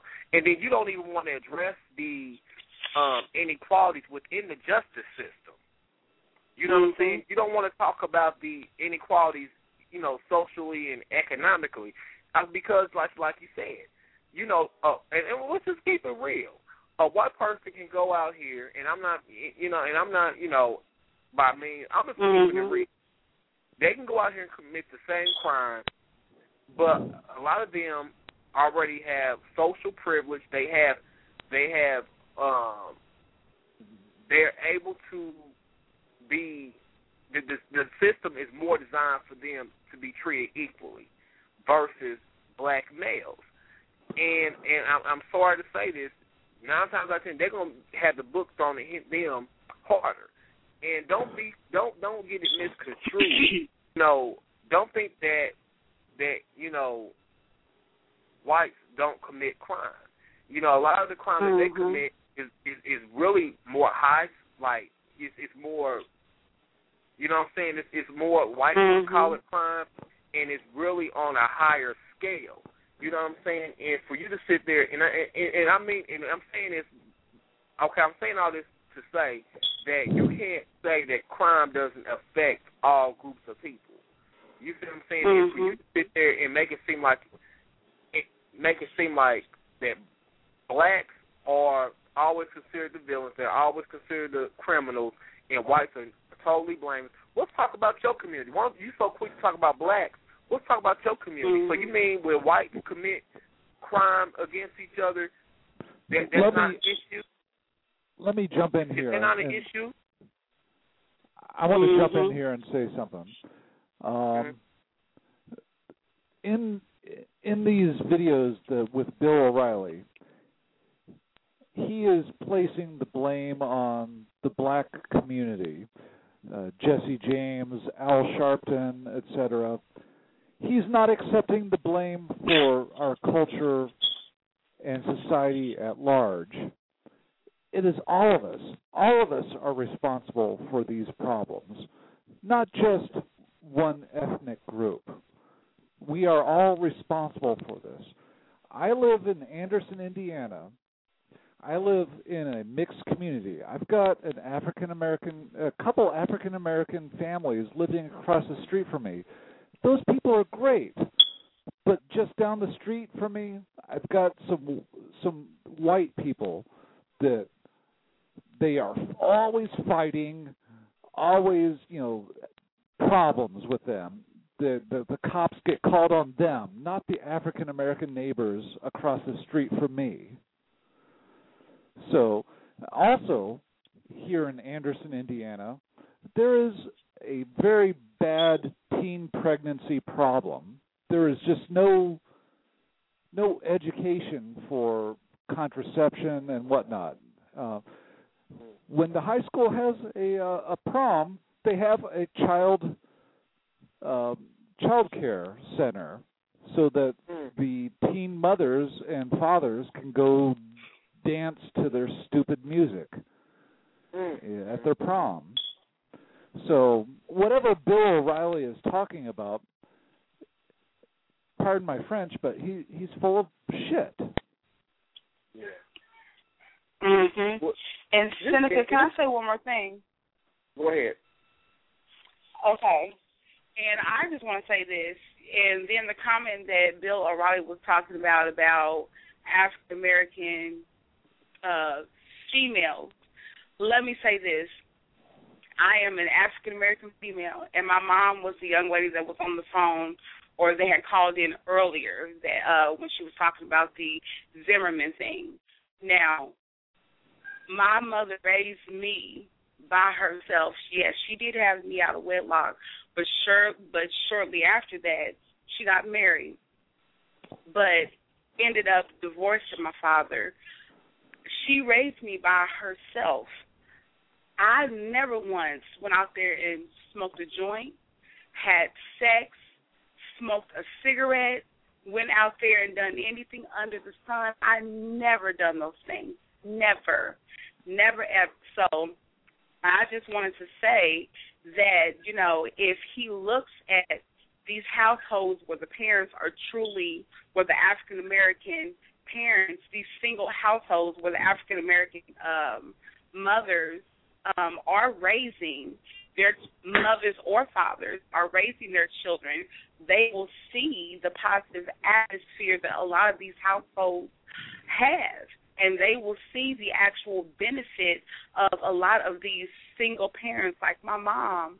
Um, they they will see the um, product, which which are these educated African American uh, females that are out here that the society does not see, you know, because they're too busy stereotyping. So I just wanted to say that. And I really feel, and I'm going to add this on here too. Um, you guys still there?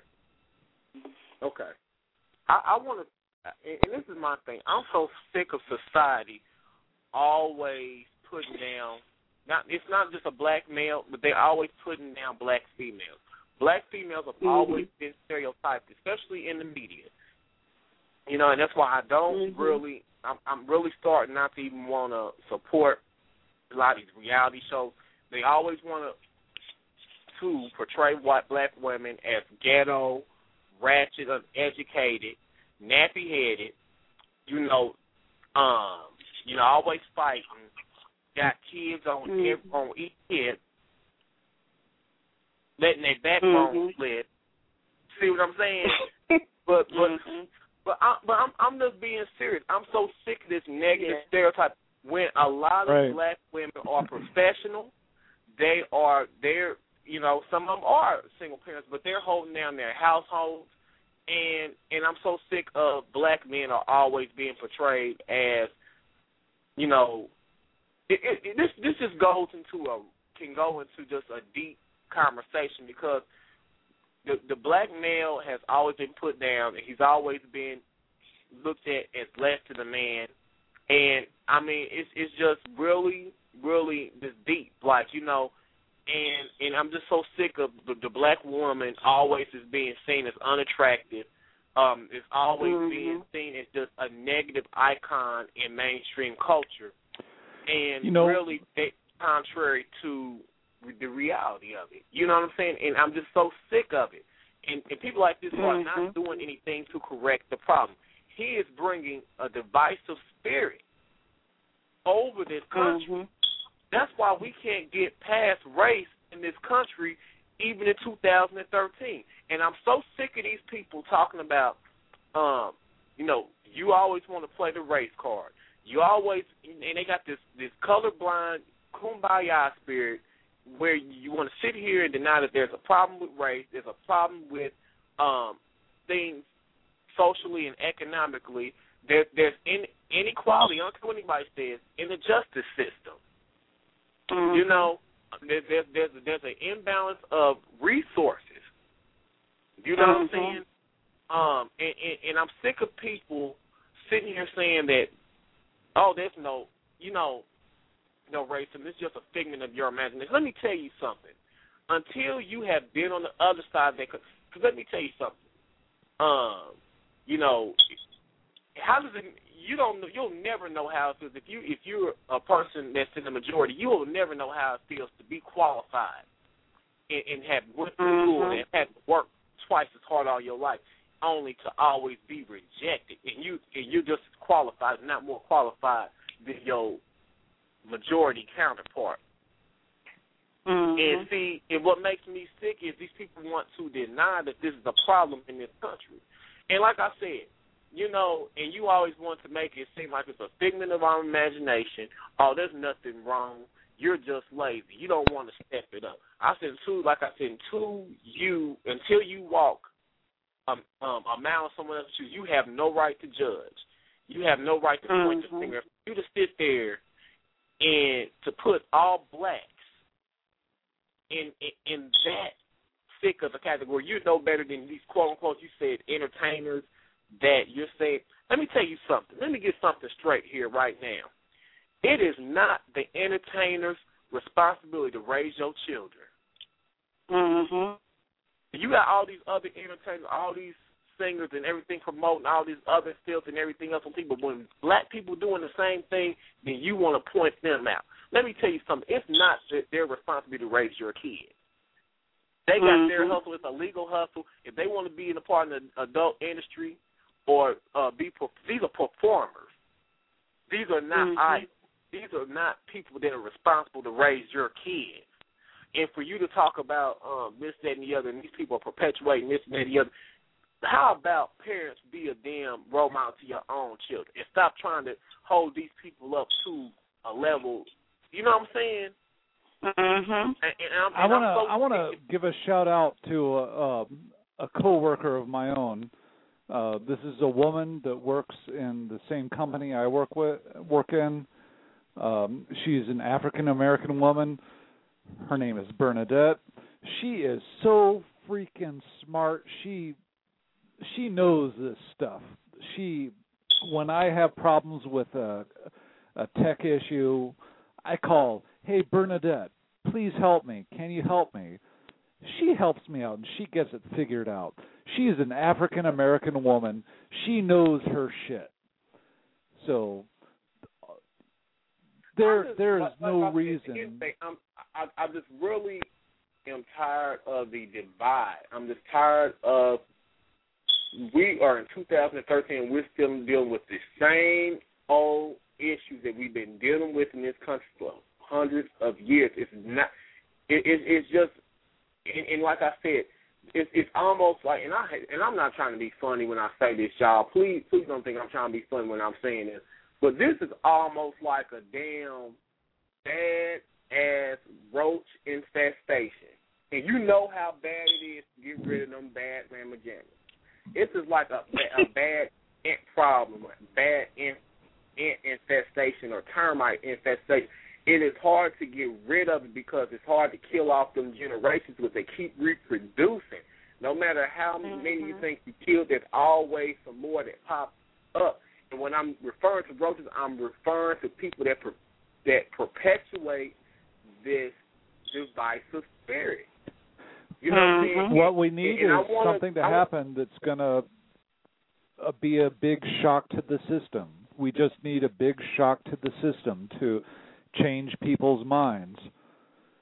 Right. Um, I um, maybe, for example, something like um, I don't know. Um, I, I'm a science fiction fan, so maybe we need something like uh, in Star Trek, where we meet aliens and we realize, oh, guess what? There's something else out there living in the universe. You know, I'm thoroughly convinced that if you showed aliens up on this planet and introduced them to the human race, I am thoroughly convinced that they could come here with the greatest intentions and want to fix all of our problems, and we would try and kill them. We would. We'd screw it up as a human race. We'd try and kill them because that's the only thing we know how to do is try and kill each other. Yeah. And that's just such a and when you look at it, it's such a barbaric um and just a very primal type of attitude to have. Uh, You I know don't- I'm saying? Yeah, barbaric maybe, but if you look at uh, the, uh, for example, the Mongol uh, civilization, the Mongols they tried to incorporate every civilization, every city state that, that, that they uh, conquered. If you did not uh, bow down, then they destroyed you. But if you agreed to their terms, then they integrated you and the Mongols um, had the world's biggest civ- uh, civilization and empire in the entire world for all of uh, civilization as we know it. Um, it spanned China through Europe. Uh, the the Germans tried to build a civilization, and all they could get was a part of Europe. Um, it, But people got a lot smarter since then.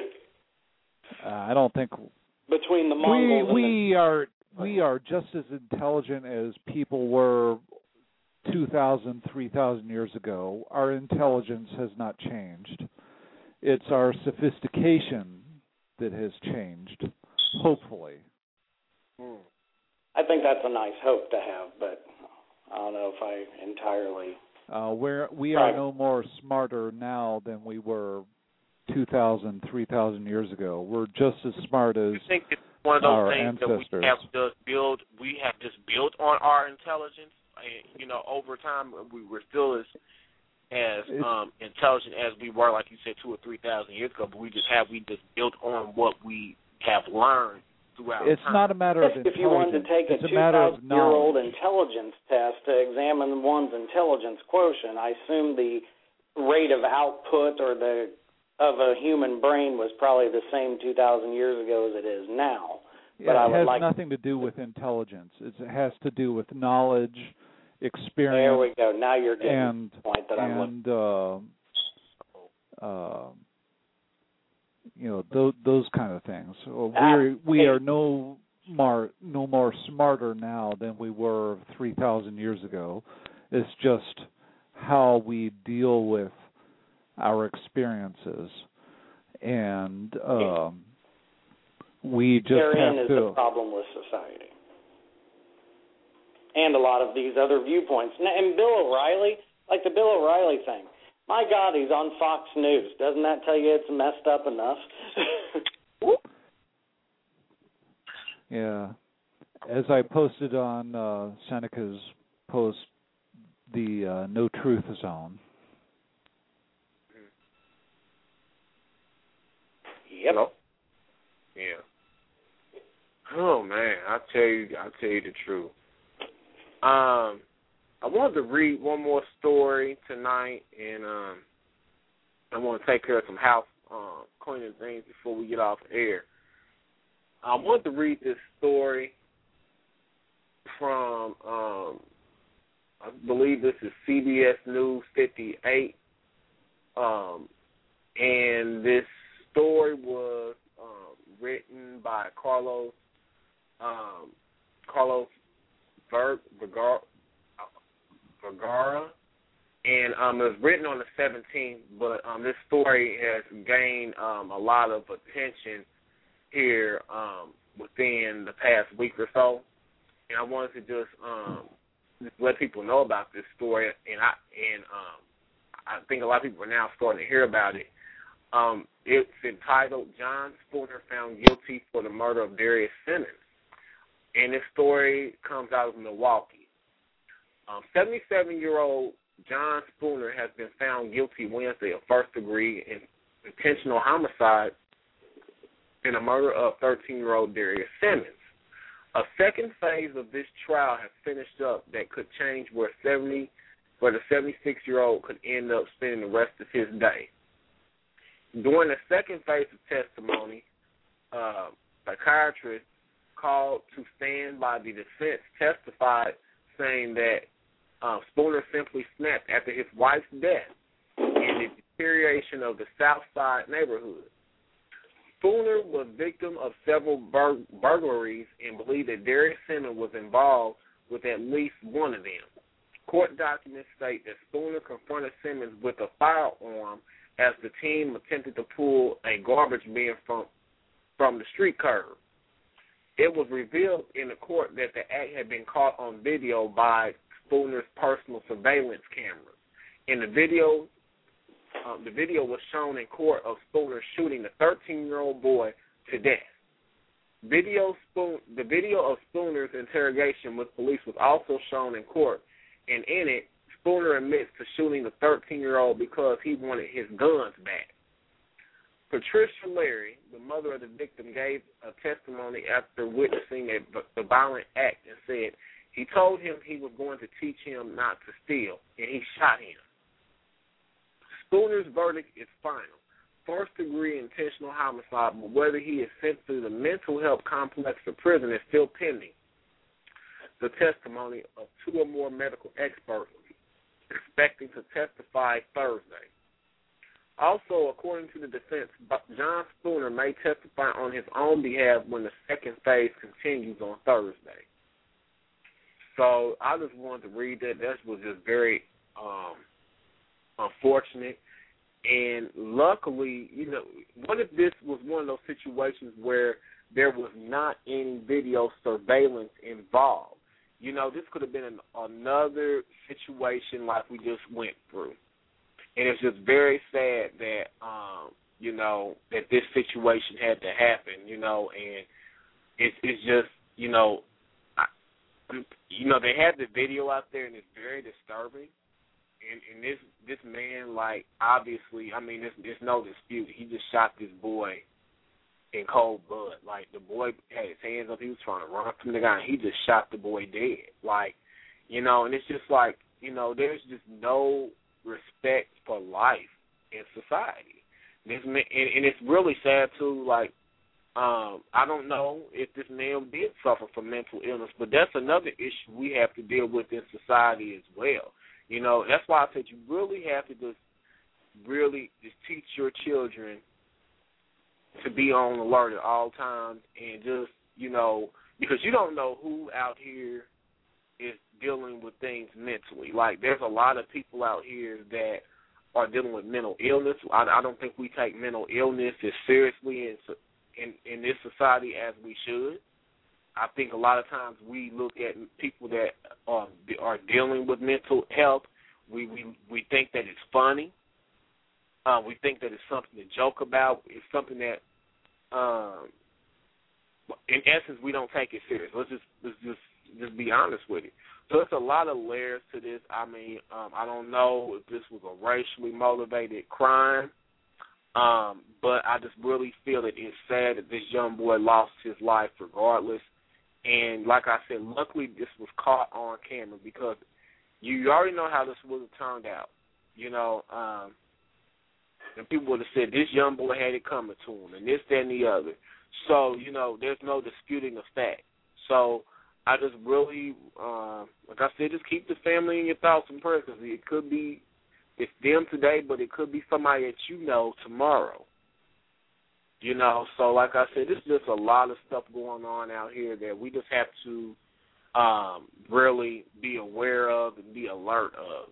Um, so that's that's all I really had to say on that. Um, did anybody else have anything um, else to add to the conversation, or if they have anything else that they want to share, or that they seen in the news, or um, those were pretty much the main stories I wanted to get on tonight. Um, I really want to thank everybody for the wonderful uh, dialogue. I want to thank our caller um, six seven eight from the six seven eight area code. What?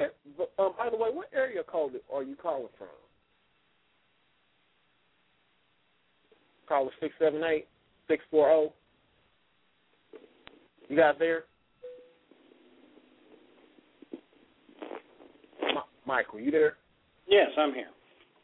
Okay, I didn't know if any of you guys can hear. I guess our caller, he's still here, but I don't know if he he hears me.